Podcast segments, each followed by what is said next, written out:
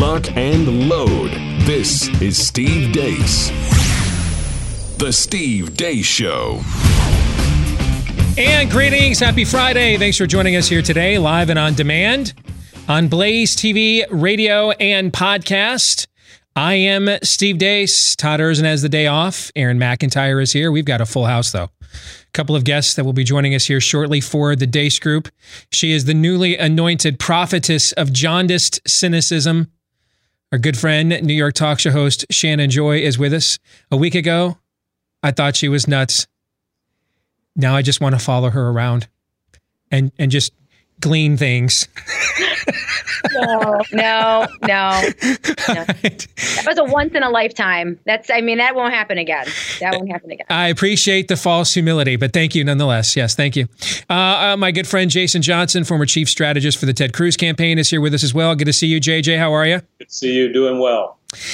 We will get started with the Deace Group here momentarily. 888 900 3393 is the number. 888 900 3393. Steve at stevedeace.com is how you can email the program. That's D E A C E. You can try, emphasis on try. I believe we have added, what is it, Aaron? 52 likes in four years or something?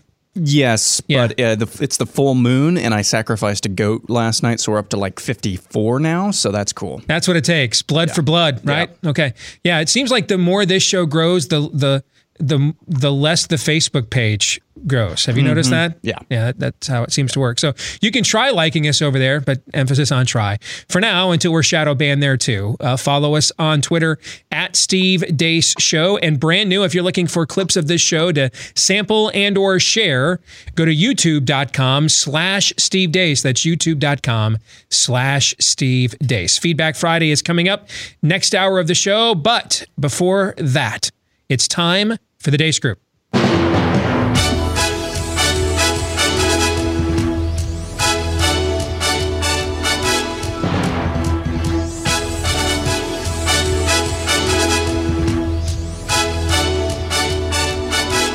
Your weekly look at the week that was, where we have literally ripped everything off the music, the branding, logo, format.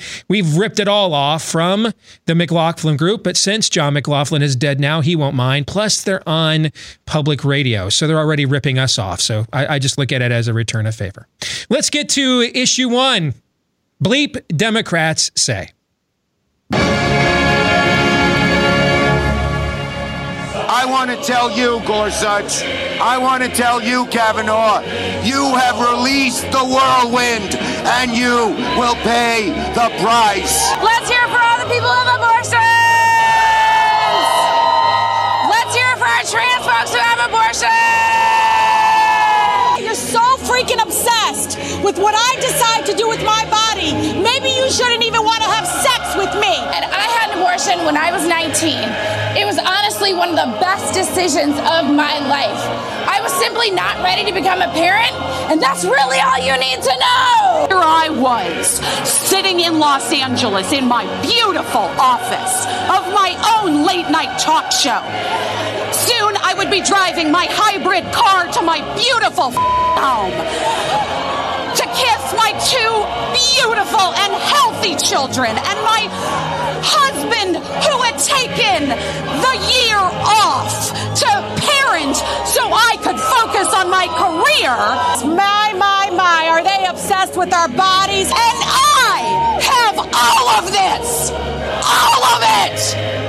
Because my, my, because my, my, because my, my, I was allowed bodily autonomy at 15. Are they obsessed with our bodies? But wait, there's more. I will never stop talking about my abortion or my periods or my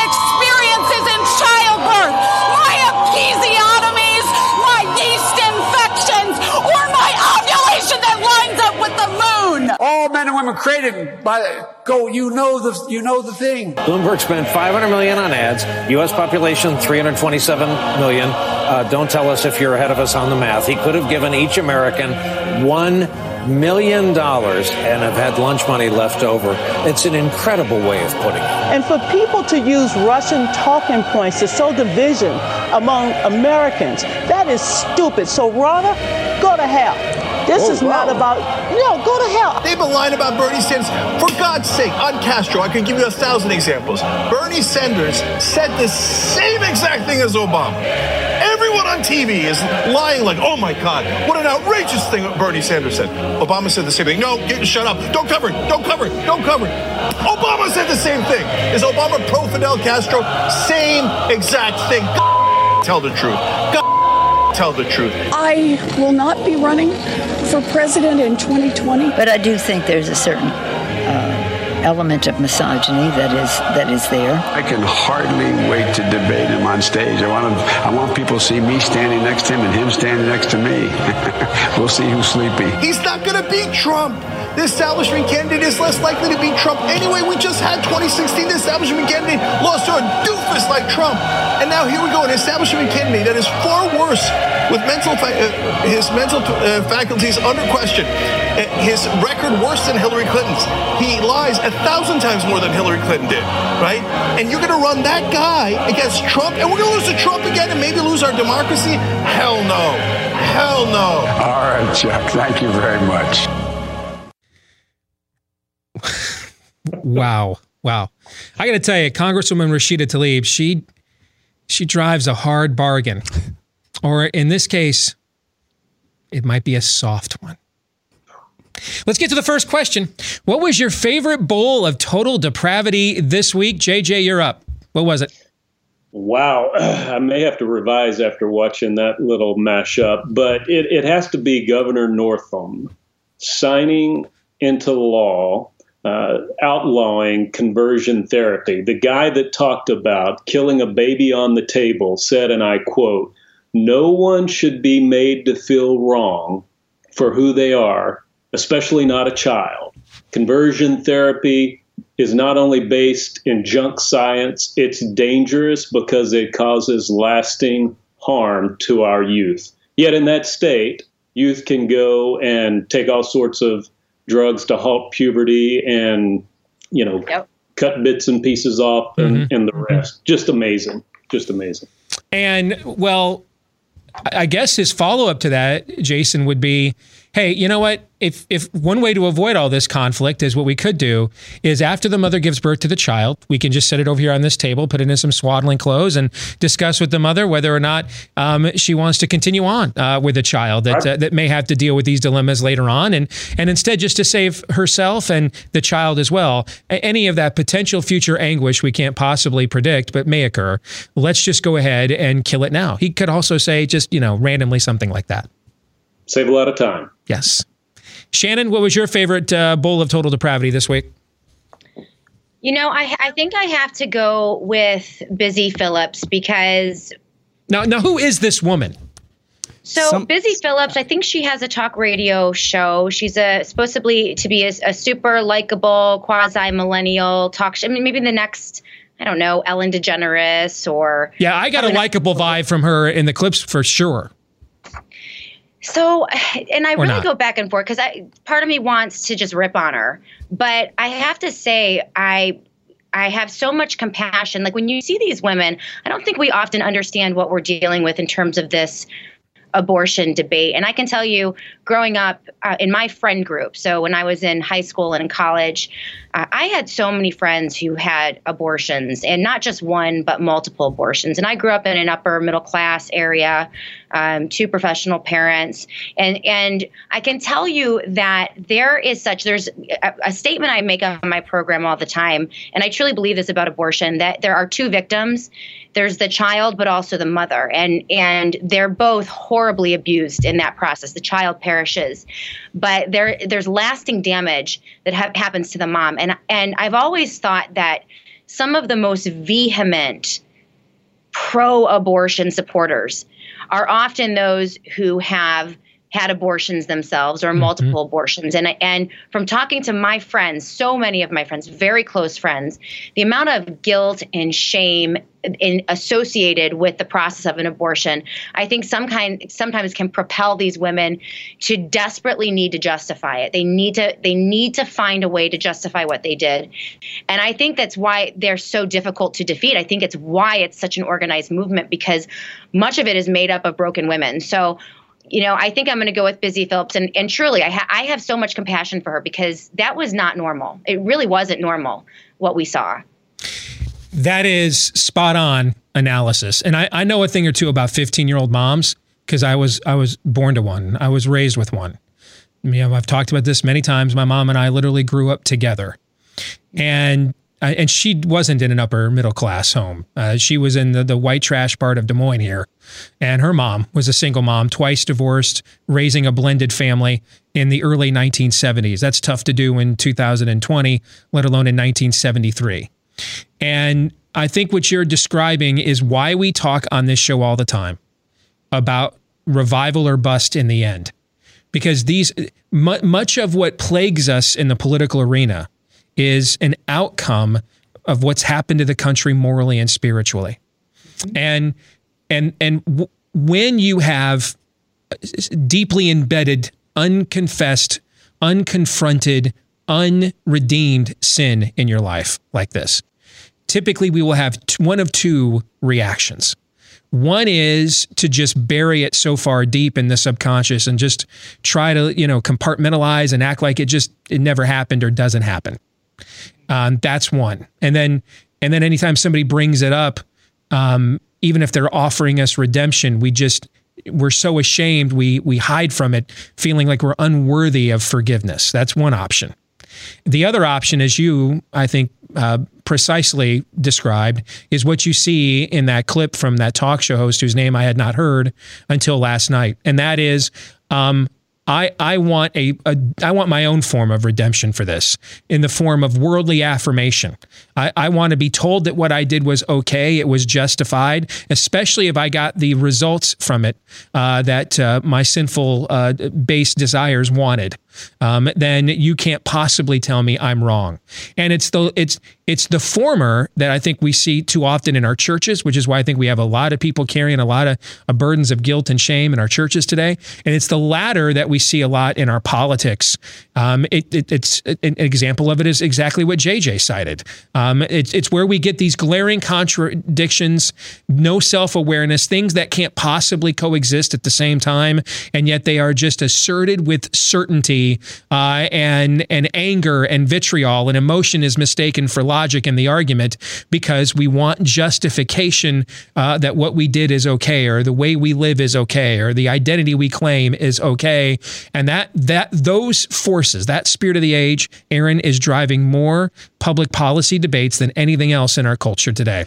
What was your favorite uh, of what uh, of what you put up in the montage? Yeah, so I was going to go with the with kind of the same part of the montage, the early part of the montage, kind of from a, a different vantage point. And it's it's a reminder that that tenets of progressivism, specifically the sexual revolution and feminism, always, always, always end up hurting and victimizing the people it promises to elevate, that, that it promises to liberate.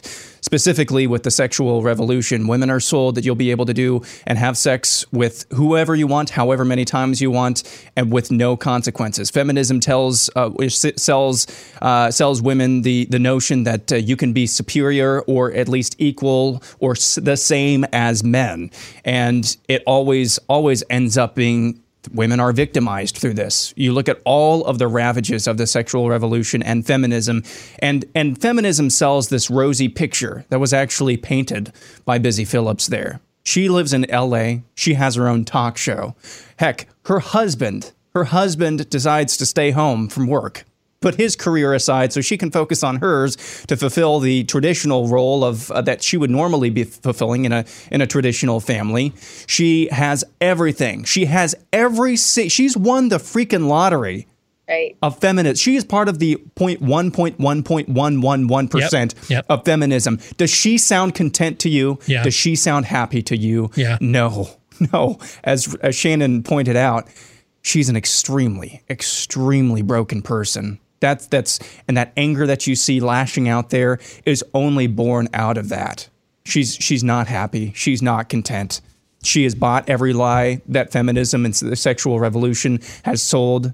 She's she's climbed to the tops of what uh, of this of this mythical of this mythical uh, picture that feminism has sold, and she is still she hasn't found what she's looking for. U2, and that's I mean that's just sad. It's just heartbreaking. Let's get to the exit question. On a scale of one to 10, with one being as fraudulent as Mitt Romney's claim to be, quote, profoundly religious, and 10 being as robust as Lindsey Grahamnesty's f- uh, obsession and favoritism of Muslim war and illegal aliens over the actual American people. Uh, rate this week's level of total depravity. Shannon. Well, this is unusual, but I'm going to go with a 10 because um, I, I always find myself shocked when I see just the blatant, blatant obsession with killing little tiny babies. It always sets me back. So I'm going to go with a 10 this week. Aaron? I'm going with a 9.5. JJ? 11. Uh, JJ's answer is correct. Let's get to issue two, Order 66. A week ago at this time, it seemed Joe Biden was poised to win big in South Carolina and then be left for dead after that. Now, it looks like Joe Biden could be headed to the Democratic nomination for president. After Joe Biden cleaned the clocks of his competitors in South Carolina as expected, Pete Buttigieg and Amy Klobuchar dropped out of the race and promptly endorsed Biden ahead of Super Tuesday. Bernie Sanders had been leading and or competitive in key states like Texas, Minnesota, and Massachusetts, but after Biden's avalanche of endorsements, it cast doubt upon the Vermont senator's chances. Sure enough, Super Tuesday came and Joe Biden won North Carolina, Virginia, Oklahoma, Arkansas, Tennessee, Alabama, Texas, Massachusetts, Minnesota, and Maine. Bernie Sanders, meanwhile, won Utah, California, Colorado, and his home state of Vermont. According to the Associated Press, and as of this recording, Joe Biden leads in the delegate count 630 to Bernie Sanders 554. 1,991 delegates are needed to secure the nomination.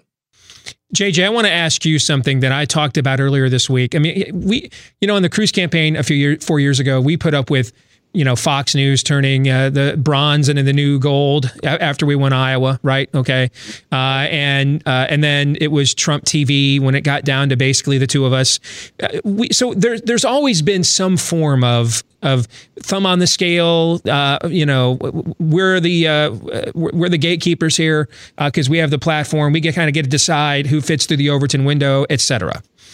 But have you ever seen in, in the in the modern history of, of American politics a political party conduct the operation with full coordination? I mean, they're still dunking Oppo research on Bernie Sanders this morning. Okay, have you ever seen because I, I, I compared it to what it what life was like in the smoke filled rooms before we had the primary process coming in the 70s.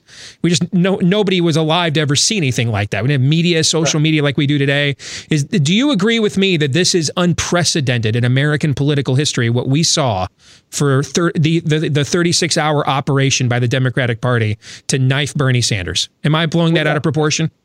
Without no, you're not. And, and interesting, you mentioned 72 right? There's a great book written, I'm sure you you've read or scanned called The Party Decides. And it was all about everything that happened up to 72 and then post 72 reforms. Basically, the premise was is that the party continues to, to decide as party elders through endorsements, et cetera, et cetera. What makes all of that work is what we saw, and I agree, we've never seen it like this before. I mean, the day after listening to pundits on CNN, and I say pundits, some of them are supposed reporters, just say, We're shocked, we're amazed, how did this happen? It happened because they proved once again, even with someone like Bloomberg spending more money than anyone's ever possibly imagined you could spend in a primary, that the most influential, most impactful source of information for voters in a primary, especially, is earned media coverage. And the coordination to rally around a guy who was basically on a gurney and prop him up, where he won states where he had never even visited, didn't have staff, didn't didn't have you know a, a single dime on the air or digital ads or anything else, proved once again that in coordination, particularly on the Democrat side, the party includes the media. It is powerful. It is something to be reckoned with. And they, I mean, they, it was a slam dunk shattering the backboard without question. When I, when I had the, my final conversation with, with Ted uh, Cruz as a candidate, right, right, right after he dropped out, I, my parting shot of analysis to him was here's the number one lesson I learned in this campaign. All right.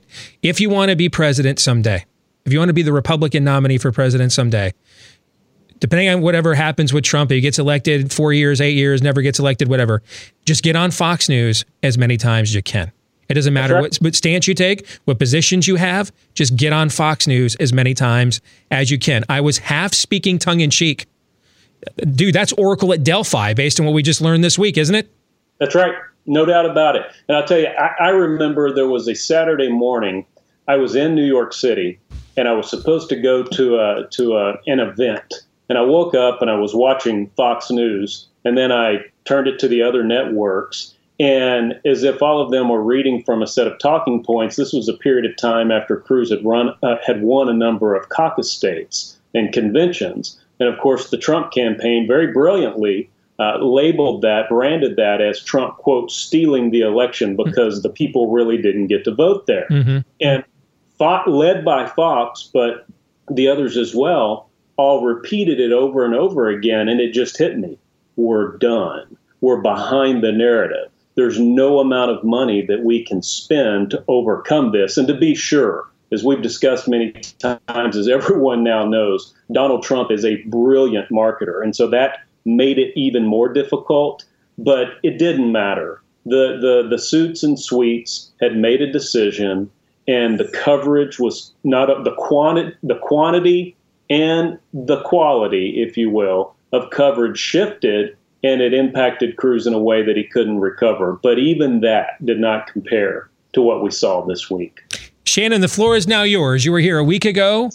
You called this um, you were the only one on the panel that did, and I doubt it went down the way you thought it was going to, but you you you accurately uh, you know projected uh, the, uh, the the zeitgeist here, and I made sure I made sure to Aaron get her back on again this week. Let her take her victory lap. She's earned it. So the floor. I'm going to step aside. The floor is now yours. I, I am just here to take notes. Go ahead.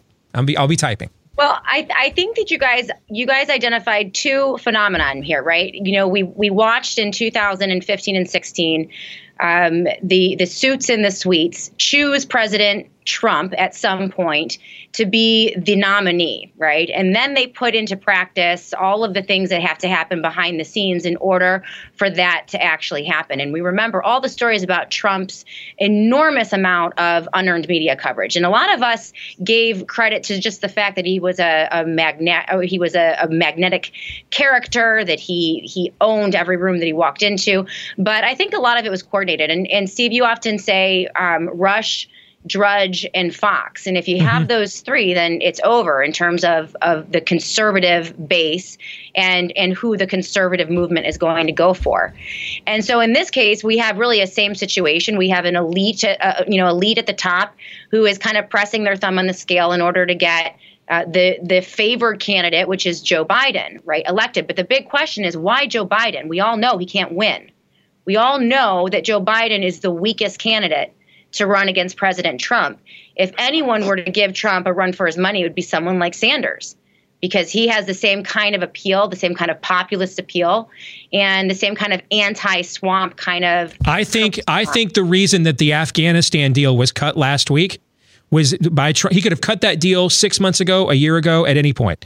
I think that deal was cut in direct response to the likelihood that Sanders looked like he was going to be the nominee and try to take any populist flank that Sanders could attack Trump with along the lines of what you're talking about right now. That's what I think.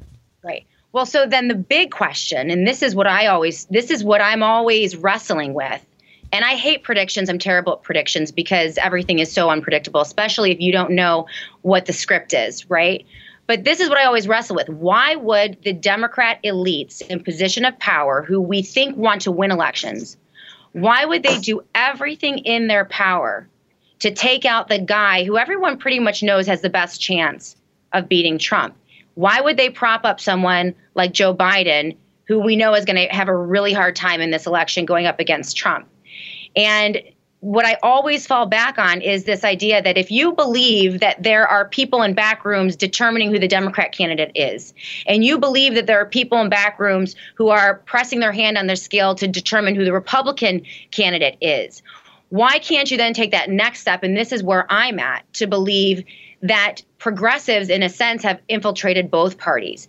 They've are they're working together. It's one step above what we already know is the case in both of the political parties and that they're working together to give us controlled choices right that there there at some point is some coordination and i'm not saying that it's i mean there's an evil mastermind twisting his mustache in a tower i'm not saying that they're all handing out scripts in washington d.c and everyone's it's it's not that coordinated but but the status quo water finds its level eventually is that what Yeah. you're saying yeah Yes, that there is a desire to keep the status quo in Washington, D.C., and that necessarily means that Democrats and Republicans work together. We see this on legislation.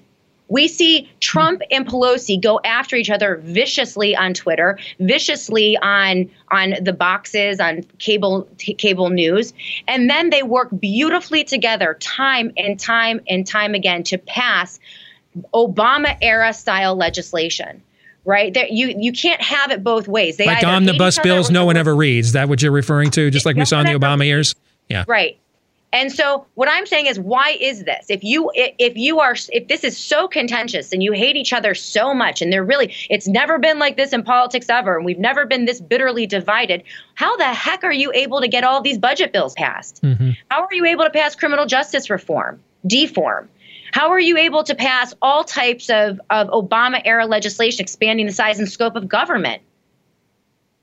It 'Cause there's a doesn't make certain- sense. And, and because there's, there's a certain as i've said for years there is a certain pro wrestling element to this right and they're and and and and they get under their heat lamps get you know before they get into those green rooms uh, before they you know uh, before they go talk to Mean Gene Okerlund on MSNBC and CNN and, and Fox and and everybody's got their their preferred narrative and talking points. Yeah, I think most people see this what you're describing. Um, I think they had hoped or thought, and on, there is some evidence we have seen it at times, but they had hoped and thought that an, an election of somebody like Donald Trump would be a disruption of the sort of paradigm that uh, that you are describing. Aaron, you, had, you have anything you want to add to that in about a minute here before we get to the exit question? Yeah, just a couple of things. I mean, Shannon talks uh, as yeah, about the, the script and, and going according to script. And in the middle of it, it seems like you know when you're in the middle of, of waiting for something to play out, it seems like uh, I don't I don't see this. Yeah, I don't see this going according to script, so to speak, with the air quotes. And then afterwards, you look back and you say, "Oh, that was uh, Bernie Sanders was a nice uh, narrative misdirection there." So it definitely, as you said, I was thinking of trying to, to find an illusion, and, and pro wrestling keeps coming up.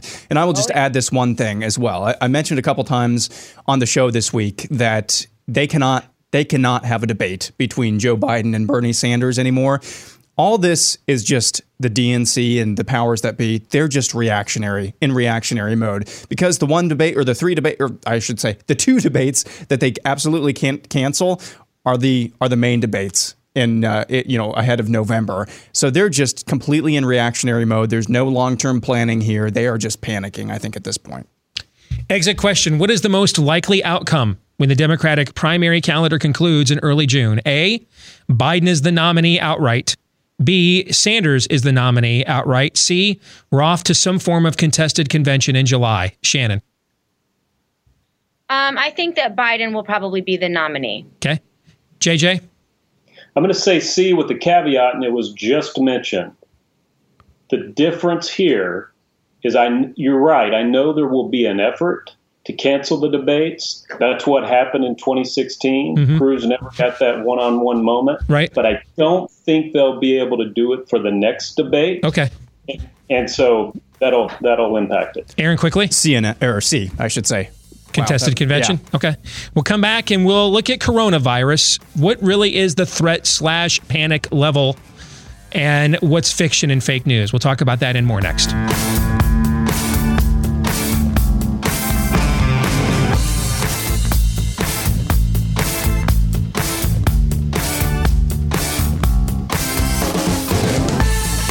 Here on the Steve Deace Show, live and on demand on Blaze TV, radio, and podcast. If you are a podcast listener, please consider leaving us a five star review if you like how we do things around here. If you dig it and you think it's got a good beat and you can dance to it, all right? Because the more of those we get, the more it helps the show to grow, pleases the mucky mucks here at the Blaze, makes it more likely we can continue doing this for a living. So do it for the children, ours. Leave a five star review wherever you choose to podcast from. Thank you to all of you that have done that for us already. Let's continue on with our weekly look at the week that was, part two of the Deace Group. Let's get to issue three coronavirus. The coronavirus panic has dominated news cycles yet again this week. After last week's Wall Street sell off, stocks rebounded, including the Dow Jones Industrial Average, which posted its best day in history earlier this week. The first American deaths attributed to coronavirus popped up this week in Washington state. Other states are starting to see their first cases as well as the death toll has hit 12 in the United States. The global number of confirmed infections is right around 100,000. One of the advisors to the Iranian Ayatollah died earlier this week after contracting the virus. In Italy, authorities are getting set to close all schools in the country in a bid to stop the spread of coronavirus. In addition, all sporting events there this month will be held without crowds being allowed to spectate. Health officials in the United States are urging folks Start working on not touching your face because one main way viruses spread is when you touch your own mouth, nose, or eyes. And I haven't touched my face in weeks. in weeks. Mr. President. I miss it. Yeah, the woman wetting her lips with her fingers while telling you not to touch your face. There's a SNL quality to that, Yes. as a matter of fact. All right. But to be serious for a second, I was reading in JJ's neck of the woods down there in Texas, the uh, South by Southwest Film Festival. They may uh, be canceling that because of trying to bring a large group of people there. The NCAA announced yesterday their Division Three championships uh, are going to be at least initially uh, the Division Three basketball tournament is going to be without any crowds. Of course, the Division Three basketball tournament doesn't draw much of a crowd either. You have the anyway, uh, you have the Tokyo Olympics coming up this summer. And that's just a hop, skip, and a jump away from where this virus emanates from originally in, in China. So there are some legitimate concerns there. But what do you believe the threat level is here? And how are you responding to it in your own life? And I, I do think there's a major threat to this, but I think it's something that's largely gone unnoticed. I'll talk about that in a second. But uh, go ahead, Shannon, your thoughts. I guess that depends on what your definition of a threat is. And I, I hate to say it, but I, I guess, I mean, what do I think the threat level is? It's whatever the script calls for so that they can pass really bad legislation and shovel a ton of money to the pharmaceutical industry. I mean, how many of these scares have we had? We've had SARS, Swine flu, SARS, H1N1, bird flu, Spanish flu. Yeah. Every year at this time it plays out in the exact same way. And i can tell you in new york state the the state emergency was declared by governor andrew cuomo over about 65 cases of measles in one in one county which is is not when compared to other diseases a dangerous disease um, it, all, the, these to put it into perspective i think 60 61 or 67,000 people in the United States of America perished last year from the regular flu. Correct. Right? Strep throat kills on average 2,000 people every year, right? We're not talking about, and so, you know, this is something that I, and, and, I go on my radio show and I think, you know what? What if this is the big one? Like, I hate to say this because then, you know. Yeah, you don't. You don't. You want to be the scientist on Krypton that ignored Jor El, right? And then realized he was right before it was too late, right? I hear you. Yeah. Because Maybe it is, and and obviously there have been global pandemics in the past, Mhm. and they they've been quite disastrous. But I have been researching and studying the pharmaceutical um, cartel that exists in this country in terms of vaccine law, vaccine injury, and informed consent. And I mean, it's an entire topic that no one talks about in conservative media. But I'll tell you what, I mean, th- this to me, I would not be surprised if this ended. And I mean, what did we see? We eight billion dollars in in a bill that we know we know how Chip Roy feels about that bill, and the the tweet that he sent out yesterday. It's a boondoggle. In New York State, a 42 word bill was passed in the middle of the night by Andrew Cuomo, essentially essentially in reaction to coronavirus, which has six cases in New York State as we're as we're discussing this right now, maybe a couple more. And this bill essentially established a dictatorship. It gave the governor uh, the the ability to legally do anything necessary anything necessary to address a what what he determines to be a state emergency, not even a medical emergency. All right, 42 words was passed. And and that's where we really need to be concerned here is, you know, yes, there are going to be health scares, it's going to happen. Um, but the question is, what are we allowing government officials and bureaucrats and mega corporations, what are we allowing them to do uh, in, in these crisis situations? And I think we need to think about that. JJ, your thoughts?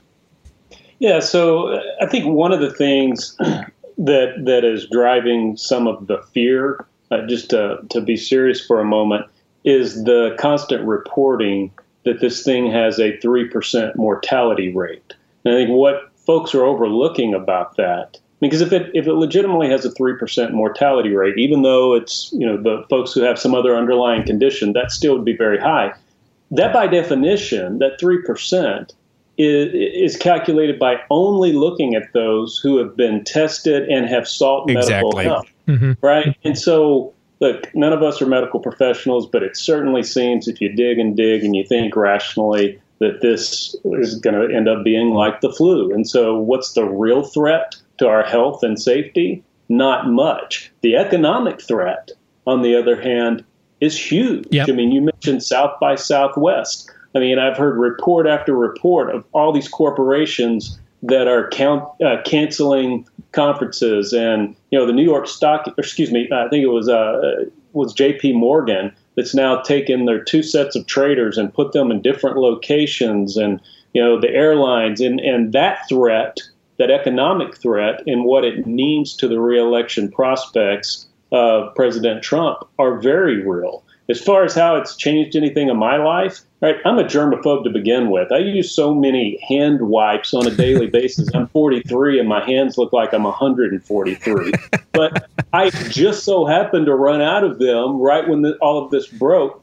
And I have like a recurring every three month order on Amazon where I get 300 of those little Purell things. I go on to reorder because I ran out ahead of time and they're sold out. So it's freaking me out a little bit just because I need them to get through my daily life. You just addressed what I think is the operative term here supply chain. Yeah. And, you know, little things, birthday parties, every stuffed animal bought, where is it made? Yep. It's not made in Corona, California. Where is it made? It's made in China. Okay. The, the, I mean, I, I, I can see some empty store shelves at at the Walmarts and Targets of the world here uh, later this spring and summer. Um, you, you've got, hey, I know this doesn't mean much to maybe some of you watching, but one of the major product releases this year is the PlayStation 5, scheduled to come out in November in advance for the Christmas shopping season. This will be uh, probably the number one must get Christmas item this year. Well, who makes that? Sony. Where are they? Out there. Okay. Where probably every single part that's every every CPU, everything that's in that machine, where is it made? And and I think that's a part of it here that where that is being understated. I've heard others talk talk about it, but it, it doesn't give you the political talking point or the, the rating scare of mortality rate percentages and all and and and and the things that uh, Shannon is addressing. But could there be real economic? And this is what happens when you're in a quote unquote global economy. All right, and you've outsourced and and and shipped a lot of those manufacturing jobs out of your country. Well, when you have a part of the world that um, either hates its own people, so it experiments on them, or hates its own people, so doesn't have the infrastructure to take care of them, and something like this occurs, and so their rate of infection and mortality is going to be higher than our own because we have a, a healthcare infrastructure they don't have, but we rely on them to produce a lot of our cheap manufactured goods, all those Nike shoes and everything else, and suddenly those supply chains go down. I think that's the angle to this that is that has not been discussed nearly enough, Aaron. I agree, and it is it is primarily an economic threat because Jason Johnson uh, just hit the nail on the head that uh, this this virus absolutely presents as a cold. So most people get colds in their life, and so they're probably not going to go to the doctor for a cold. They just think, well, I'll I'll rough it out. So that's only the, the mortality rate is only counting those, as Jason said, uh, who have actually reported and have been confirmed to have uh, COVID nineteen. And as far as the the real threat here, it is it's it's really primarily what we're talking about here a psychological threat that that's really that's really what we're we're talking about because everybody everybody it, it, it it's like a snowball.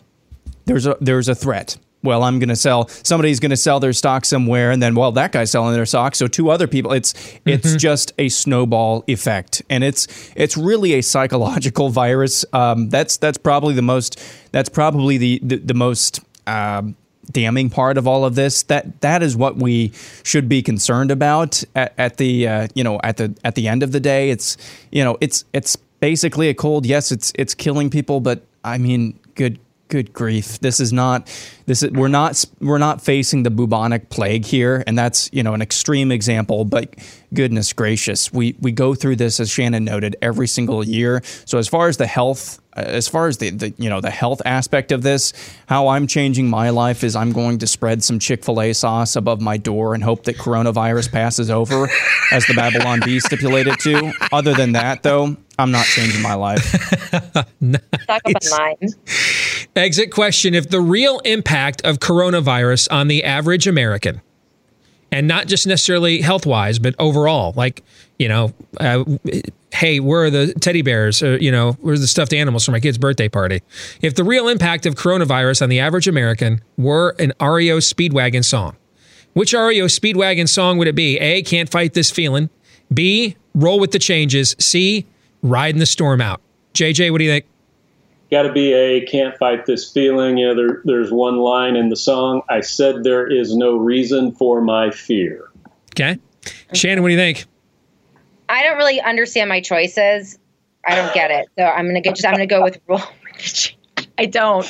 I'm not like I'm trying to figure out which means what, and I can't. So you maybe uh, you is can that is it. that a passive aggressive way of dissing my uh, classic rock don't- choices? Hey, I mean, I gave you your run for calling it right last week. Now you're going to come on here and just think you can totally take over. What's up with that? I'm going with B. I'm gonna roll with the changes. That's that's probably the right answer. You stumbled on the right answer there. All right, good. Aaron. C. C. Riding the storm out. You're hunkered Yeah. down. Yeah. You're riding it out. Well, I mean, storms have varying degrees. I hear you. Of, You're riding the storm out, waiting for it to fall out. Yeah. I hear you. All right. Issue four: the worst and most inappropriate. ABC 13 News out of Virginia caught wind of one of their viewers going through an exceedingly difficult time. So this is what they did. Somebody's about to get an ABC 13 umbrella who's been going through a tough time recently. So we're going to go meet Mary. The fire broke out at Mary's home on Mill Road in Clover Monday night and destroyed almost everything she held dear. rough to see my home burning up and then finally that night my sister had passed away on her way to my house. Her daughter reached out to ABC 13 about her extraordinary loss, and today, Chief Meteorologist George Flickinger set out to brighten up her day. We have an umbrella, and I've never actually signed one of these before. Uh, you have your own ABC 13 umbrella Okay, thank you. to you, bringing you sunshine on a rainy day. I just, I, I every time I watch that, I am just like, wow. Okay, your your most most most of your life as you've known it is over, but I've autographed an umbrella for you. Wow. Does it get tackier? Well, let's find out. What is the worst and most inappropriate gift you've ever been given, Shannon?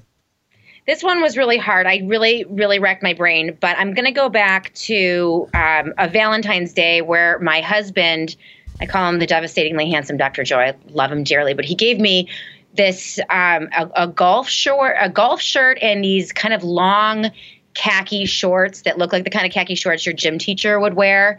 And it was the worst. It was awful. Like it was the worst outfit I've ever seen. And so that's the worst thing that I can think of. So, d- why not just get you a gift card to momjeans.com?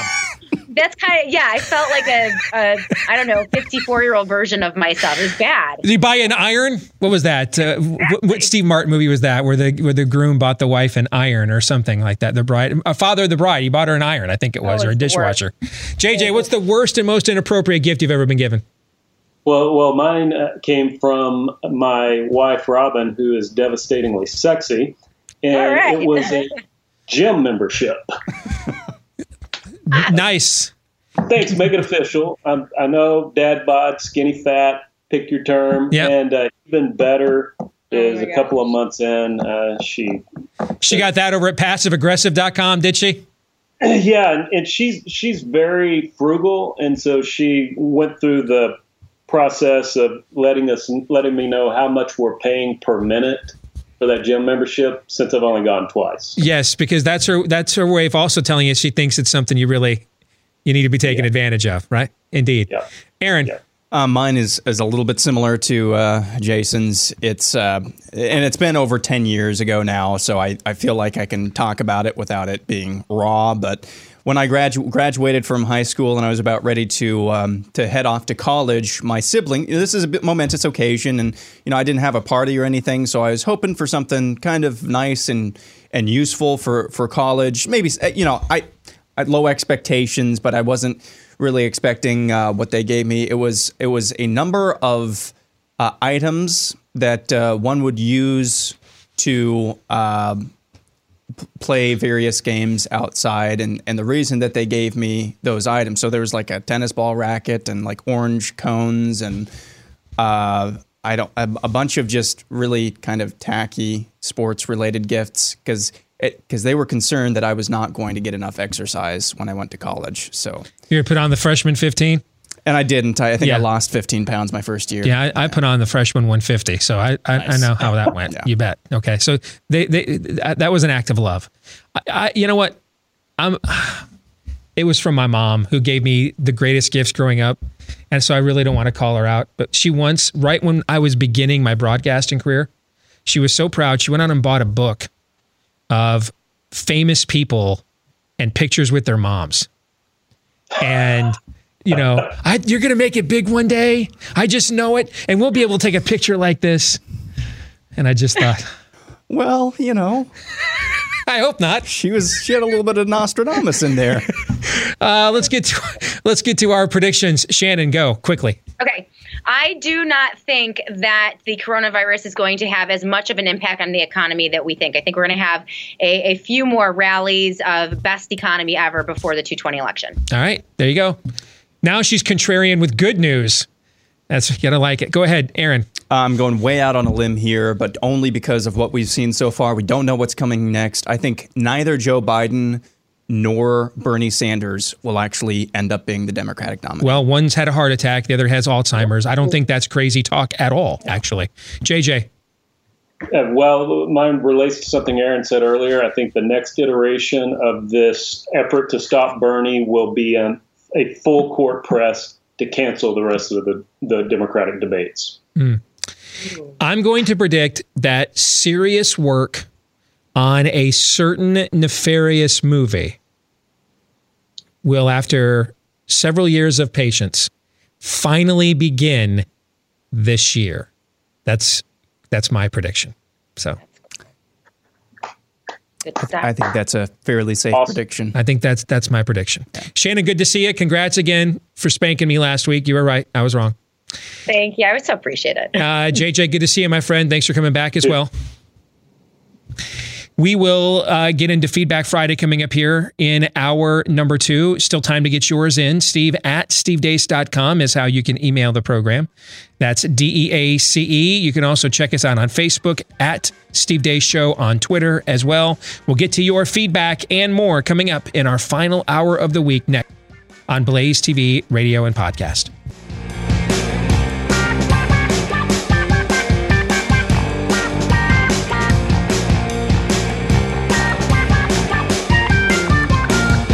Greetings back with hour two, live and on demand here on Blaze TV, radio, podcast. I am Steve Deace. Todd Erzen has the day off, but he will be back on Monday. Aaron McIntyre is here with me as well. If you would like to join us, it is time for some Feedback Friday. Steve at stevedeace.com is how you can email the show. If you would like to have us respond to your responses to us, that's D E A C E. You can also try, emphasis on try, liking us on Facebook, follow us on Twitter at Steve Deace Show. Part one of Feedback Friday brought to you by our dog's new obsession, Ruff Greens Vitasmart. Now, did you know that your dog's dry dog food has about a two to three year shelf life? And in order to make that happen, same thing happens to our dog and our pets' foods that happens to our own. Um, for mass consumption and longer shelf life, all the living organisms in it are pretty much stripped away. Unfortunately, those are the things they need the most. The, the probiotics, same thing as we do. Prebiotics, the enzymes, the vitamins, minerals, healthy microbacterias are now gone. That's why we're taking so many supplements today. Well, your pet could use one as well, and that's what Ruff Greens Vitasmart is. It is not a dog food, it's a supplement to make your dog's food even better from a nutritional standpoint, and apparently it tastes great too because Cap absolutely inhales this when he's given this every single day. So if you want to see your dog thrive again, take the Ruff Greens Vitasmart 14-day jumpstart challenge today for just $14.95. $14.95 for a 14-day jumpstart and see improvement and a difference in your dog in 14 days or less. All right? So again, if you want to give this a shot, it's the 14-day Ruff Greens Vitasmart jumpstart challenge go to ruffgreens.com. That's R U F F. That's how they spell it. Ruffgreens.com slash blaze. That's ruffgreens.com, R U F F. Ruffgreens.com slash blaze. Ruffgreens.com slash blaze. Let's begin with Feedback Friday, and I got to start with a correction. All right. I, I don't know. Several of you have brought this to my attention, and so thank you to each of you. I don't know where I got this notion that Bernie Sanders' wife was a was a physician of some repute and standing. And so, but apparently it's incorrect. Actually, not apparently, it is. Several of you have brought this to my attention. I went and researched it myself this morning. She's like not even close to that. She's just an ideologue. Uh, they met on one of Bernie's campaigns. Um, she's just a fangirl. They got married. She worked for him in his uh, in the Congress, in the Senate um, has has it worked exclusively for him in academia. She's just a complete total ideologue. So I don't know, and and part of what she did in academia, uh, some kind of land deal or, or some deal got her a foul of the uh, of the Securities and Exchange Commission, and they eventually dropped their investigation. So thank you for pointing that out to me. Duly noted. I think something I'm gonna have to do, Aaron. You know, we always like to say self awareness is dead. Sure. I have been able to rely on my prodigious memory and shooting from the hip. It's served me well in, in this career. It's how I'm able to accumulate a vast amounts of knowledge yep. and information and then regurgitate it in rapid fire fashion when I'm put on the spot live on the air. Mm-hmm. But as I'm getting older, and maybe I just need to be more inspired by Joe Biden. As I'm getting older, you know, even uh, some of those uh, uh, providential gifts you, uh, you slow down a little bit Sure. and, and you just can't rely on them the way that you used to. So this, I think, is one of those cases. So my bad. Thank you for the correction to all of you that sent that to me, and I wanted to make sure we mentioned that here at the top of the uh, of the hour. It sounds familiar though. Somebody's wife is a surgeon. That sounds really familiar. Like one, of, you- one of the candidates' wife you- wives was a surgeon. It who- sounds super familiar. I'm looking at it right now. I'm trying to figure it out. Well, right like now. Jill Biden, Jill Biden is a doctor, but it's like she has a doctorate. She's not like a health doctor. Gotcha. Because Whoopi Goldberg said last week that she wanted her to be the Surgeon General Mhm. Because she knows she goes by Doctor Jill Biden, but it's because she has a doctorate. She's she's not an actual doctor. So- Gotcha. but I, I I wanted to make that correction. Thank you. And um, hey, you guys do that uh, as as often as possible. Hopefully, it, it's not going to be required very often. But I'm always fine with being fact checked. We want to make sure we're giving out accurate information to the audience. So I wanted to mention that from the outset. Let's go next to this note from Dave. On matters of Christianity and faith, we largely, you and I largely agree on the truth of God's word. But on matters of and, and on matters of conservative policy, we largely agree. You sense a butt cut coming on here, don't you? Mm-hmm. Indeed, one is coming, and it's coming now. But without guarding and protecting constitutionalism, we will be unsuccessful in our efforts to promote, establish, and protect conservative policies. It is the Constitution that enables the American citizen in self governance. If we neglected to support and defend the Constitution, we will also allow those that seek to destroy it, our way of life, to reign over us. Tyranny of one sort or another. While Devin Nunes, Elise Stefanik, Lindsey Graham, and others do not support or promote conservative policies, often enough to earn a passing liberty score. On the issue of most importance at this juncture, they have been leading the charge in defending the Constitution and should be recognized for it. While I agree with most of the political criticism the likes of you and Daniel Horowitz level at these folks and others, there is a time and place for that, and it is not while they are standing in the gap, taking on socialists, and fighting against their overthrow of our Constitution. Again, that is from Dave. Dave, that's a valid point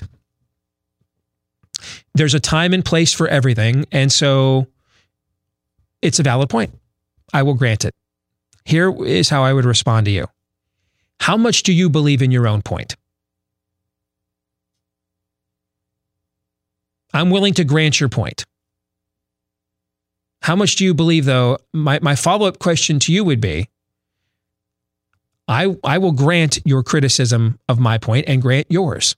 But how much do you believe in your own point? Here's, here's what I mean by that. If, if constitutionalism has to be protected at all costs, and, and, and by granting your point, here's what I'm also granting I'm granting that these individuals took this position on the, the fake impeachment, that, that they chose to stand for the Constitution here out of real merit and not just grandstanding to earn points with people such as yourself and that this was such a great outrage what the Democrats have attempted here with this coup of the last few years that that they had finally had enough. And they they were going to draw their line in the sand and say here and no further. We've tolerated this. This this is such an egregious offense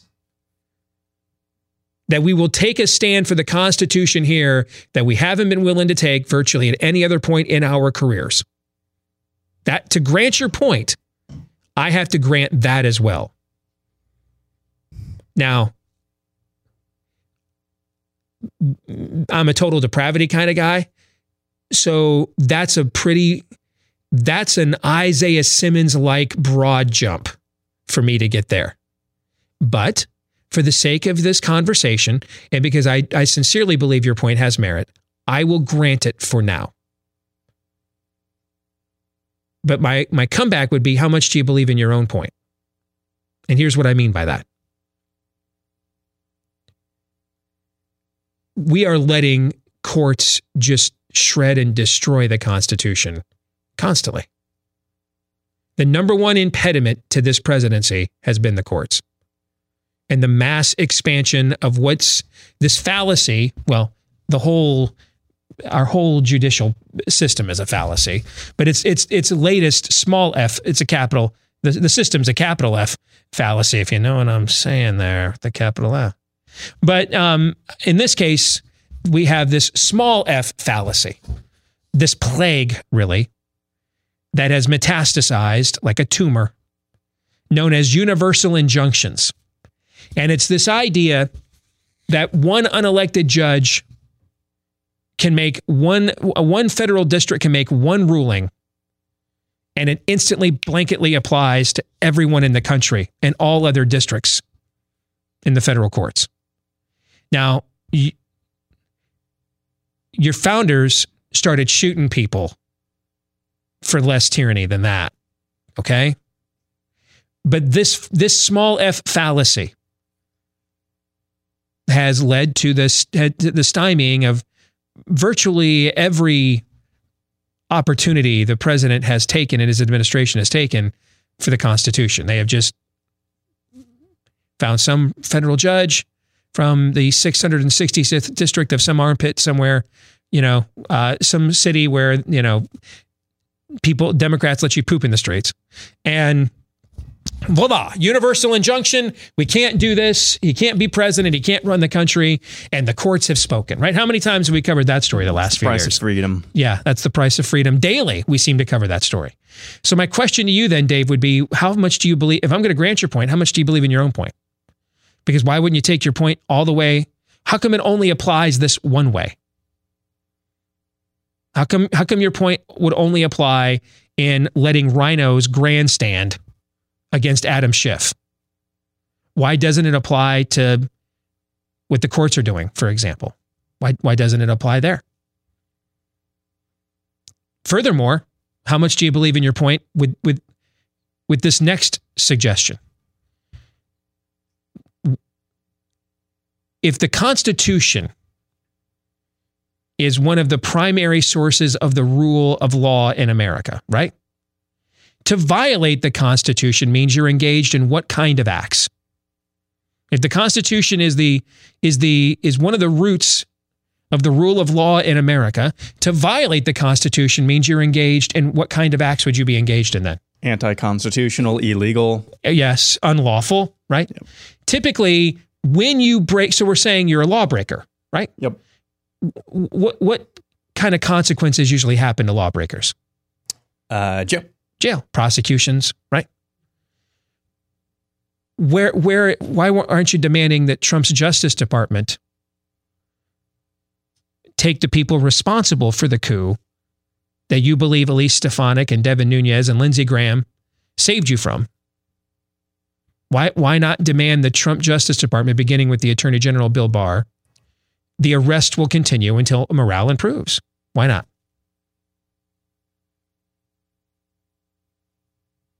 I mean, the, you know, the, the, the Mueller's independent counsel office was indicting Russian nationals that are unprosecu- unprosecutable to prove its point. Andrew McCabe's just out there walking the streets, man. James Comey's just out there still doing deep thoughts with James Comey on Instagram, staring at trees, making presidential endorsements that the, that he's so tainted the candidate uh, uh, Joe Biden doesn't want and rejects. They're still, you know, popping up on every cable news channel every night, getting book deals. Yeah, Michael Avenatti's going to prison, but not for Julie Swetnick for trying to shake down Nike. That's why he's going to prison. So why doesn't the why doesn't Dave your notion that the Constitution matters above all else?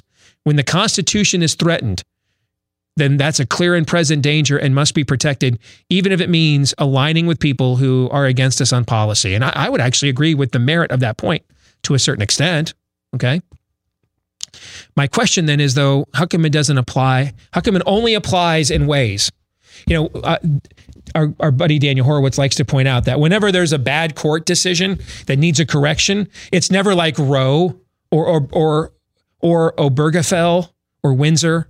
It's always like they didn't go far enough in protecting illegal aliens, so that needs a legislative fix like DACA, right? Okay, Mhm. that these don't seem to only work one way. Okay, And when it works the other way, it says thin as a sheet of paper. Yes. So my question then is, I'm, I'll grant you. Okay.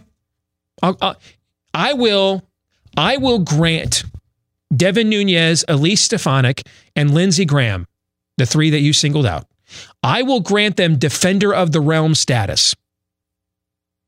In exchange, what I would like, Dave, is for folks like you then to demand that the same preeminence on the protection of the Constitution is applied to telling and urging the Trump administration to bypass and ignore what are completely unlawful anti-constitutional court edicts getting in the way of it keeping of this presidency keeping its promises to people like you.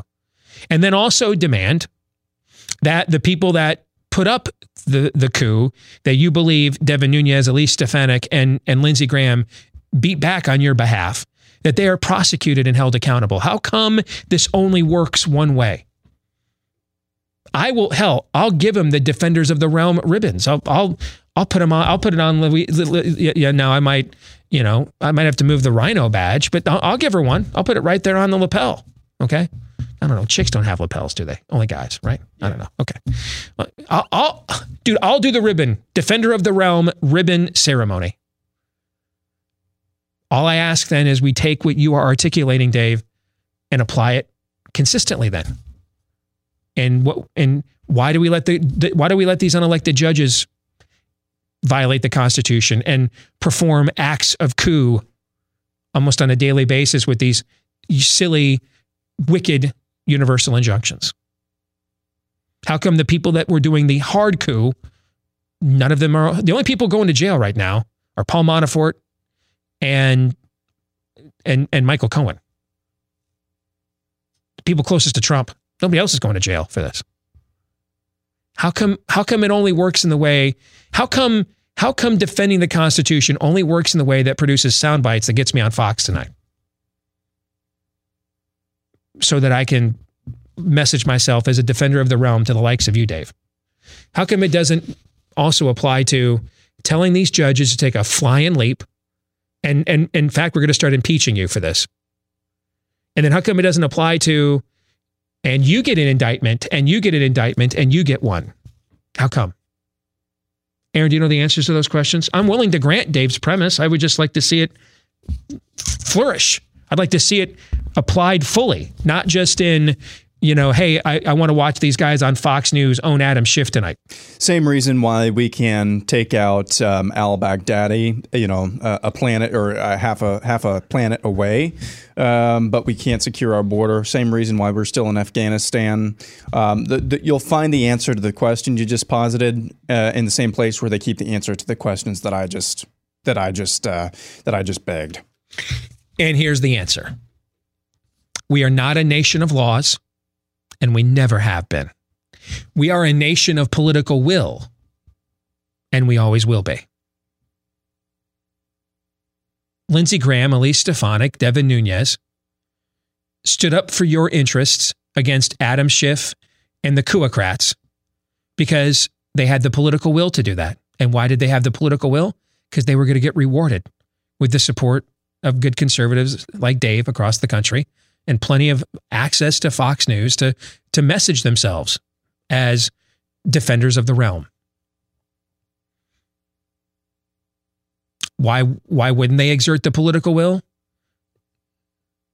And why don't we demand they exert the political will to go after these judges, to defy these judges, to indict everybody involved in the coup of the last few years that wasted a good portion of the first term of this presidency? It's real simple. We don't have the will for that. We don't. We don't have the will for that. Because we're not a nation of laws, and we never will be. We're a nation of political will, and we always will be. How come my home state is the only one that's ever taken these judges head on and thrown them out of office? Because a group of us, myself included, had the political will to take the fight on. And the guy who led that fight, our good friend Bob Vander Plaats, who joins us on Mondays, he led that fight. He ran the organization.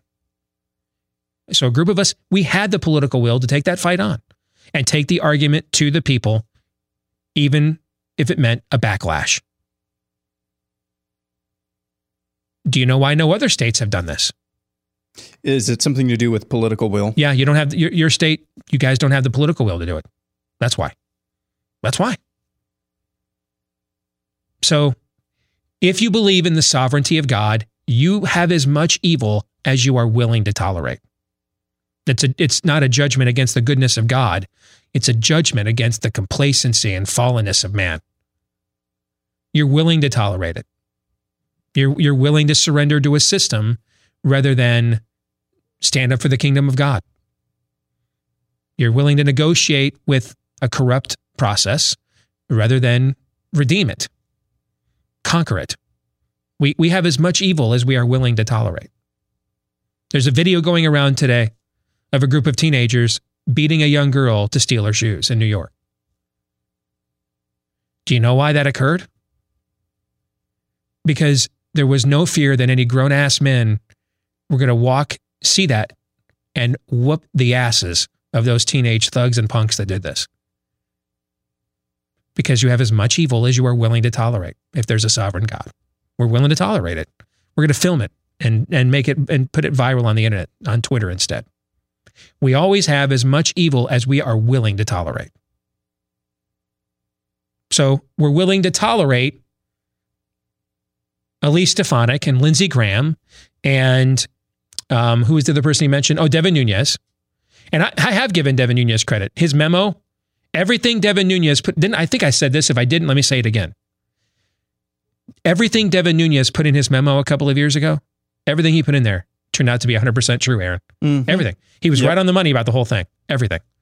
And you remember after we read the Nunes memo, I, the question I had is, what I had was, if if if Comey believed Russia was attempting to infiltrate the Trump campaign, then why wouldn't you alert the Trump campaign to that? Right? Yep. You'd think you'd want to tell them. Well, the reason you wouldn't tell them is you're trying to entrap them. Because you know we found out is uh, that same FBI when when they found out that uh, um, that Russia might be interested in uh, doing some nickel and dime collusion to help Bernie Sanders, what they do to the Sanders campaign? Uh, They told them. They told them. Beware of this. They told them. So everything, every, everything Congressman Nunes put in his memo was 100% proven correct by the way this process played itself out. He should be given credit for that. But then you should turn around, Dave, and say to the likes of Congress and Nunes, hey, man, I really appreciate, you want me to give him credit for standing up here? I'm, I just did. I'll, I'm, I'm happy to do that. But then why not turn around to him and say, hey, you know what? And, and now we need you to practice that same courage of conviction on life, on judicial overreach, on securing the border. You know what I'm saying? Hey, when my kids do something really good, do I reward them? Yeah.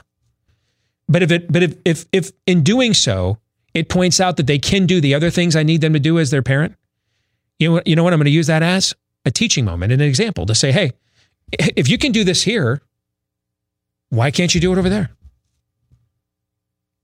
I'm not like, hey, you did this one good thing, so I'm just going to forget all the other things that you messed up. I'm not going to do that. Nor am I, because you're messing up other things, going to forget the good thing that you did. You know, adults can walk and chew gum at the same time. We can have distinctions. So why not demand Elise Stefanik and Lindsey Graham and Devin Nunes stay on the narrow road they were on with the impeachment scam and apply it more broadly? Because ultimately, what's the point in beating back a coup if you're just going to give the people the coup the coupers all the policies that they would have done if if they pulled it off anyway? Then what's the point? I can tell you what the point is for conservative media. To get booked on, yeah, got to get guys to get them clicks, yo. Yes, yeah. Now, I don't think that's Dave's interest. That's why he's dialoguing with me on Sure. this. Okay, so my, so I'm trying, Dave. You're trying to give me some accountability. Appreciate it. I'll grant your point. I'm trying to offer you some back.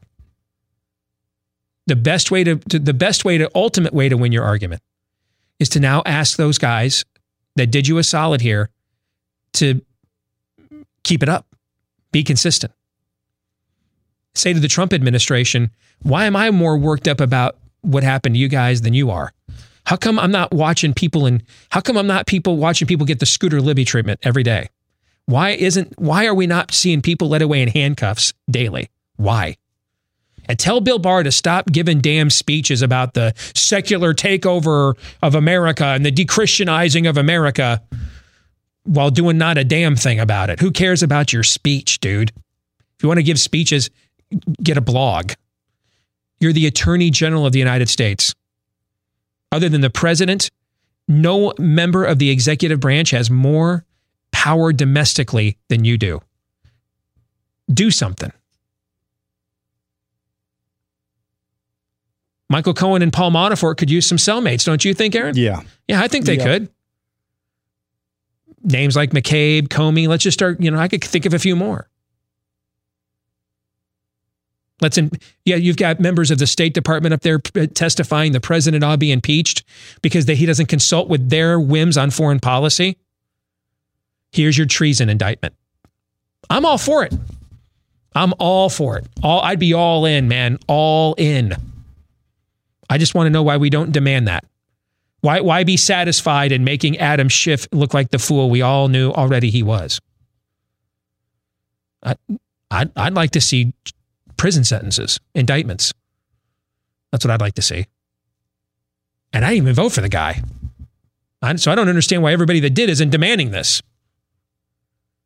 I, I'd like to see judges impeached. I'd like to see this administration tell judges take a flying leap. We're not doing it. Screw you. I, would like to see them keep more of their promises to you that they're that these jun- injunctions are attempting to not let happen. So, I I don't know why not want him to keep more of your prom- more of his promises, be more successful, hold the people that tried to, to disenfranchise you accountable.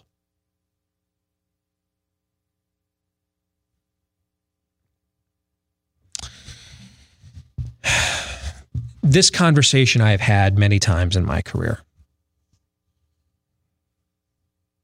And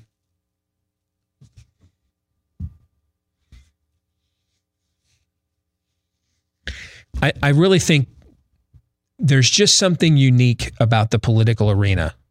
I, I don't know of any other industry where the bosses hand over their superiority superiority in the relationship and the and their autonomy to the employees. I, I don't know of another one. Like, do you think the corporate VP at Walmart in your region, when he when he takes when he goes shopping with his kids, say, "Hey kids, man, this was our you know uh, our best uh, uh, checkout lady come get a picture with her. Hey, hey will you sign this for me? Hey, hey, hey, walks up to the assistant manager over there at the pharmacy. I know you're really busy. Do you have time for me? Could we talk? The assumption is what? You're going to do what I want because I'm the boss. At least if you want to work here. But there is something about this political process where we affirmatively voluntarily accept mediocre for an answer. And then try to convince ourselves that the mediocre we just received is greatness. I, I, and I don't understand it. I don't. I've pushed back on this in many contexts throughout my entire career. Number one group of people I have frustrated in my career has been Republican listeners for trying to get their own party to do the stuff that they said they wanted them to do if they got elected and would get them reelected. I don't I, I don't understand it. I don't. I'm just not there's just nothing tribalistic about me. I, I just I'm not wired that way. So I I don't understand that particular affliction. I'm sure I have weaknesses that other people don't, and they don't understand why I struggle with those. okay. But this was one I just, I don't understand. Like, to me, it's it's reflex to say to Elise Stefanik, Lindsey Graham, and Devin Nunes, thanks. Now we need you to do A, B, C, and D. Otherwise, why let the cooers get their way anyway? Okay, they didn't they didn't get their coup. Why let them continue to shred the Constitution in the process? This is the only industry I know of where the bosses, we the people, voluntarily surrender our autonomy and sovereignty to our employees and beg our employees to give us attention. To, to beg our employees to give us half assed performance and then spin it to one another that it's just it it's it's it's glorious. I don't, I don't know of another industry that operates like this. There's something unique about this one that it does. More of your Feedback Friday coming up here on Blaze TV, radio, and podcast in a moment.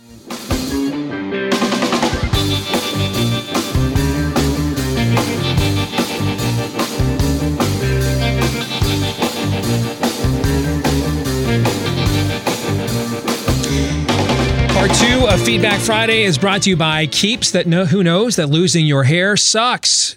You know what doesn't though? Keeping your hair without ever having to leave your couch. So if you're losing your hair, you got to know about Keeps. They offer the generic versions of the only two FDA approved hair loss products that are out there. That means these products are the real deal. And since these are the generic versions, you're going to save a bundle as well. So how do I get them? It's simple. Just answer a few questions, snap a few pics of your hair, and a doctor will review everything and recommend the right FDA all right. Don't get some of that other stuff, you know, text here, get a free. No, no, no, no. the right FDA approved hair loss treatment for you, and then it's shipped discreetly to your door. And you're probably wondering, hey, does this stuff work? Well, not only does it work so often that about two thirds of the men who use Keeps end up experiencing hair regrowth as well. All right. So here's what you can do about it. Go to keeps.com slash grow. That's keeps.com slash grow and get your first order of Keeps hair loss treatment for 50% off. That's right, half off. 50% off, half off. They can even do that math on MSNBC and the New York Times. 50% off at keeps.com slash grow. That's keeps.com slash grow. Let's continue on with Feedback Friday. This is from Joe M who says, I saw the Mr. Rogers movie, and the traits that everyone loves about Mr. Rogers are simply the traits of him trying to be Christ like. My bigger point, though, is how come everyone on both sides of the political spectrum can admire the person that Mr. Rogers was, but such a person could never be elected to the Oval Office? What's wrong with us? This is an intriguing question, Joe. Here's the issue. When, when people talk about Christ was loving, they almost always mean it in one exclusive context. And they mean it in an exclusive context that doesn't challenge their own sinfulness. So Christ is loving when he dines with uh, sinners and prostitutes. That's loving. Christ is loving when he goes to the religious hypocrites who catch the adulterous woman in the act and defends her against their hypocritical desire to stone her to death. That's the loving part, right, Aaron? That's that's loving. Yep. Okay. Not so loving though when after he rebukes the hypocrites and they walk away, he now looks at the women and says, "Now, now go and sin no more." Uh, that's mean. That's mean. What, what did he just say she was doing? Did he validate her committing adultery by pointing out their hypocrisy? Nope, he didn't. She still has to be accountable for her own sin, right? Meaning she's not made innocent because the people accusing her are, are terrible or hypocrites. And she's not made innocent by the fact, well, she well, I don't believe in adultery. I don't believe adultery is bad. Like, I love that American notion that things are true based on your belief in them. Like I can I can choose to believe Aaron is perfectly pliable and subordinate. That would not be true. Okay? It's true. we just can't we just we cannot just based off of the, I don't know of any other place in the world other than the the the um, uh, wealthy West where people believe things are true on the basis of whether they choose to believe them or not. I just don't believe. I'm I'm sorry, officer. I didn't believe the the light was red. Then he shows you like a photo of the light being red from the traffic cam. I just I don't believe that. I don't I don't believe in red lights. And the cop's like, you know what? I'm glad we clarified this. You were going 30 miles an hour over in a school zone and you ran the red light. So, but you don't believe in red lights. So, you know, I don't, I don't want to impose my narrow minded definition of what a red light is upon you. Yeah. So, by all means, uh, proceed. Yeah. Right? Yep. That's the expectation a lot of us operate under. And then we're going to lobby the governor to pass uh, color therapy. yes. Yes. Um, so in the Mr. Rogers movie, Joe, you're correct. You do see Christ like traits on display, but you don't see the fullness of Christ like traits because this it's it was it's also loving to correct error when when Christ referred to people as whitewashed tombs, broods of vipers, dens of harlots. It's a nice way of calling them whores. Uh, hypocrites, when, when Christ said, I'm, there is no other way to satisfy the wrath of God except through me. This, that, those are loving traits as well. They, they just don't give us warm fuzzies. And so we see a snapshot of Christ likeness in Mr. Rogers, but we don't get the whole Monet. We don't we don't get the parts that and even and even with the the softer side of Christ likeness that Mr. Rogers displays, you see in the movie, even that level of holiness makes some people uncomfortable, right? Well, just imagine uh, when you get uh, when you get the full picture. And I think that's why. And this was this happened in, in Jesus' ministry as well. There were always more crowds for a healing than they than there were for a teaching and a rebuking. Plenty of folks were there to watch him feed 5,000 people with one loaf of bread and one measly fish. Not so many people were there then to hear him teach the hard truth of discipleship while they were eating that food. They got up and left. That's the issue. Good question. Here's a buy, sell, or hold on Feedback Friday from Rebecca Fort. Buy, sell, or hold, Aaron. She says Obama did the ultimate mic drop, did exactly what he was supposed to do. Isn't it isn't that he would be considered a moderate by today's standards. It's that he set the stage for this step Democrats are taking. He laid the groundwork for this next step of socialism. Remember, they are patient and relentless over there. He isn't a moderate and he should not be given a pass. Every single act of his weakened and uh, of his weakened and harmed America and also Israel and volleyed us up. And Biden was right there with him the entire time. You know, buy, sell, or hold that. Buy, buy. I mean, he's the bubblegum cigar of of the candy cigarette communism, the candy cigarette of of communism. Um, uh, a, a, sweeter tinge to he, he's the gateway drug. He he's the uh, the marijuana um, of uh, uh, you know to hard drugs of communism. Do you want me to come up with any more cheesy analogy analogies here? He's just the gateway. He was the softer side of Sears of communism, and I so I totally believe that he he did exactly what he was supposed to do. And you know what? I I hate this. Um, I I for all the thing that the dude was a freaking political animal. He just pen and phone, pen and phone, pen and phone. He did not care. but you know what? Uh, if you had a chance to uh, shoot hoops with President Trump, Steve, would you do it? Or President uh, Obama, former President oh, Obama? yeah. Yeah. Wouldn't that be cool? Yeah, but I, that's but, what but I'm talking about. I'd also be like, I have, I have a few questions. a few questions, yes, if you Yeah. don't mind. Yeah. While we're just sitting here, you know, breaking down our uh, NCAA tournament brackets. I- Yep. A couple things just, I just wanted to run, uh, get get your take on and ask you about if you don't mind. Yeah. Yeah. Rhonda E says, I read Truth Bombs. Uh, that was my last book, and sh- it changed the way I view politics for sure. Every time I see a member of the GOP, I have to check their Liberty score, and it usually fills me with woe and lamentations. I also have to report the scores to my husband, and he always questions the method in which the scores are derived. Now, I don't have an answer for that. I know it has to do with their voting record, but my husband says they could be voting against something that's good because of other bad things that are in the bill, thus lowering their score. Can you please explain? Also, what Liberty score would you give to President Trump?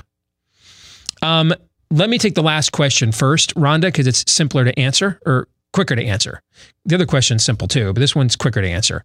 It's I, I would say it, it's tough to put a letter grade on an executive because he's not a lawmaker.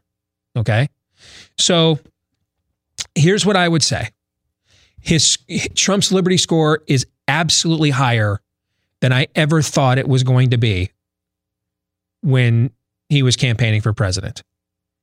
It's also not as high as it needs to be to put a real dent into what transpired before he came into office. Is that fair, Aaron? Yeah. Do you want me to ask you an unfair question? Why not? Yeah. Um, would it be plus or minus George W. Bush? Oh, I think he's absolutely been a better, better president than George W. Bush. Yeah, yeah, I- absolutely. For for my, for my belief system, yeah, you know, um, and because I, I don't and I don't really care about the. Uh, I, I care about the dignity of the office, but not at the expense of the functionality and purpose of it. Does that make sense? Sure. You know, like I'm. I, if if you had a, a a pure Marxist in there, but he was a one woman man eh, or woman, uh, or one man woman, and uh, you know was nice to to animals, well, cool, but can you get this hammer and sickle off my sack? You know what I'm saying? I'm I'm, I'm going to be more concerned about that. Um, So when when when you're more concerned about mean tweets at 4 a.m. than you are drag queen story hour because of absolutely. the violation yeah. of norms, he's yeah. violating norms, guys. Uh, you th- this is not the right arena for you. No, it, it's not. You know, I mean, hey, would I prefer that we don't violate that we don't tweet some of those things at 4 a.m. and get the policy the policy? Yeah, of course I would. Yep. Like, would I have preferred that you know we we didn't need generals um, uh, near to wells like U- U.S. Grant and uh, and William Tecumseh Sherman to win the civil for the Union to win the Civil War? Sure, I'd have, I'd have preferred you had gentlemen like Stonewall Jackson and Robert E. Lee fighting for the blue instead of the gray. I'd have preferred that. Wouldn't you prefer that? Oh yeah, yeah, that'd be great. But we don't always get what we prefer. You know, there's are there parts of me and my persona that you that that you, you, folks that listen and watch this show you'd prefer I didn't have? I would imagine there's a few. I hear about them all the time, right? I get it.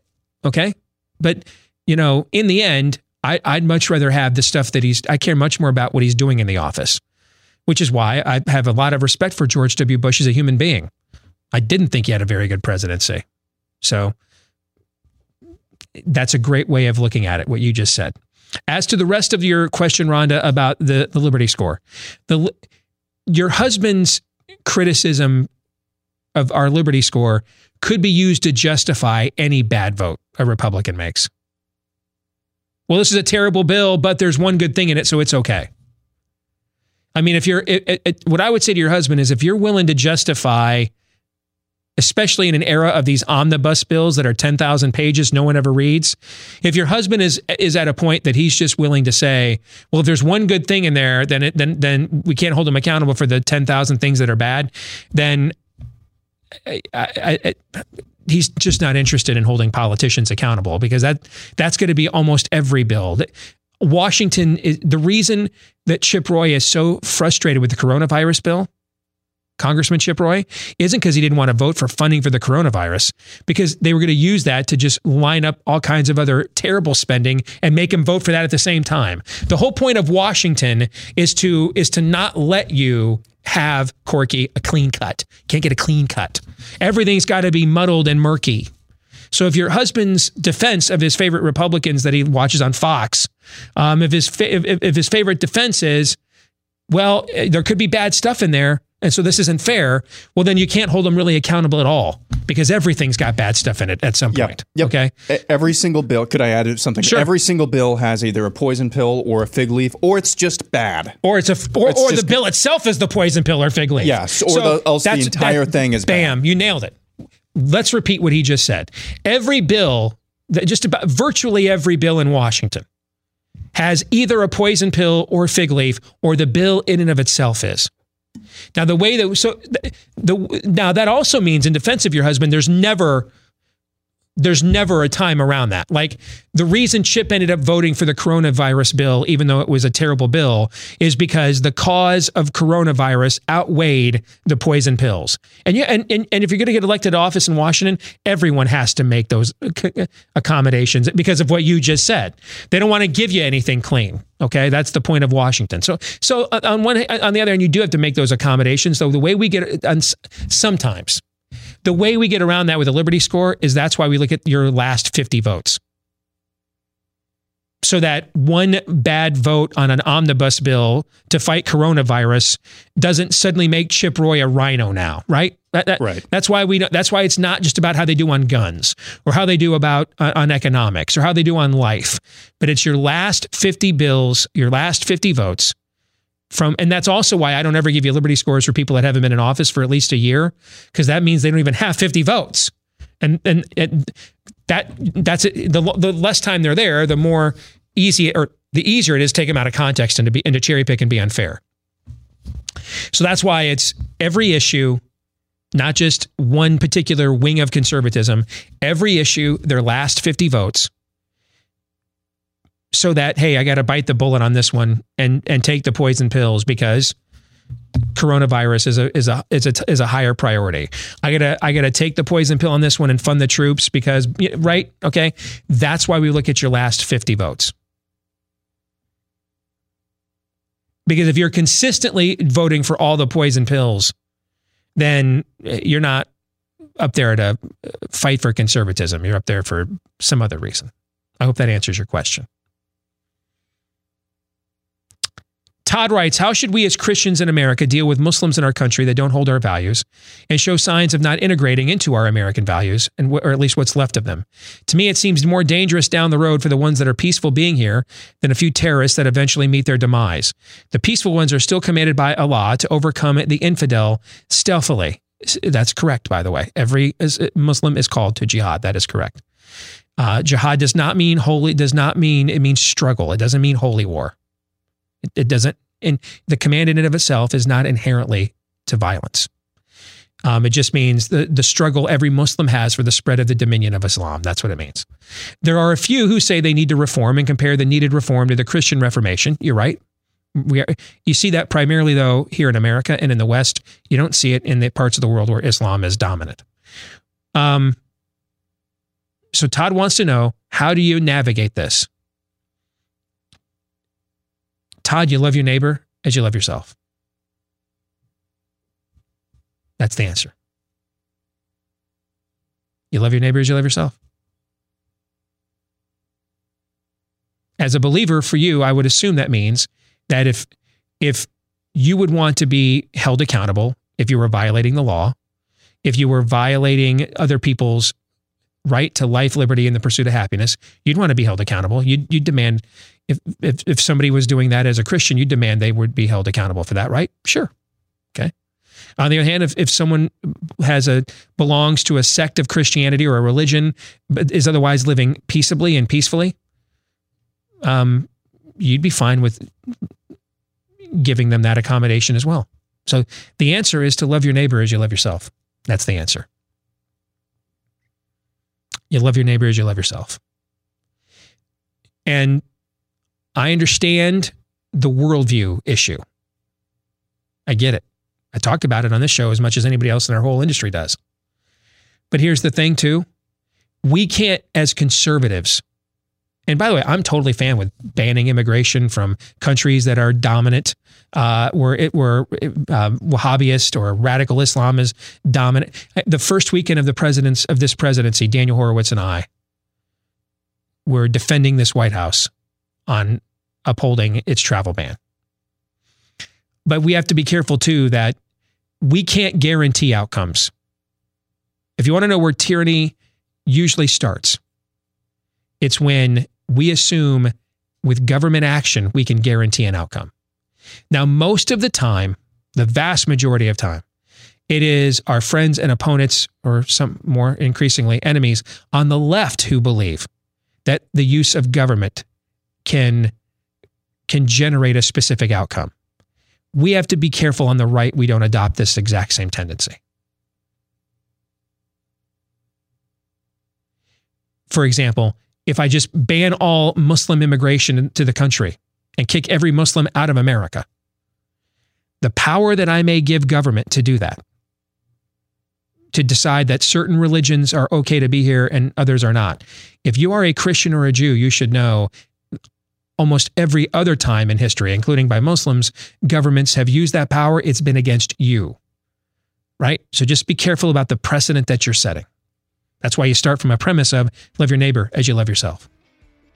And what's the only worldview that says that? The Christian one. That's going to do it for a Friday.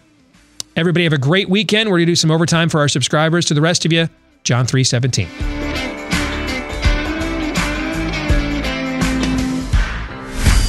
This is Steve Deace. on the Blaze Radio Network.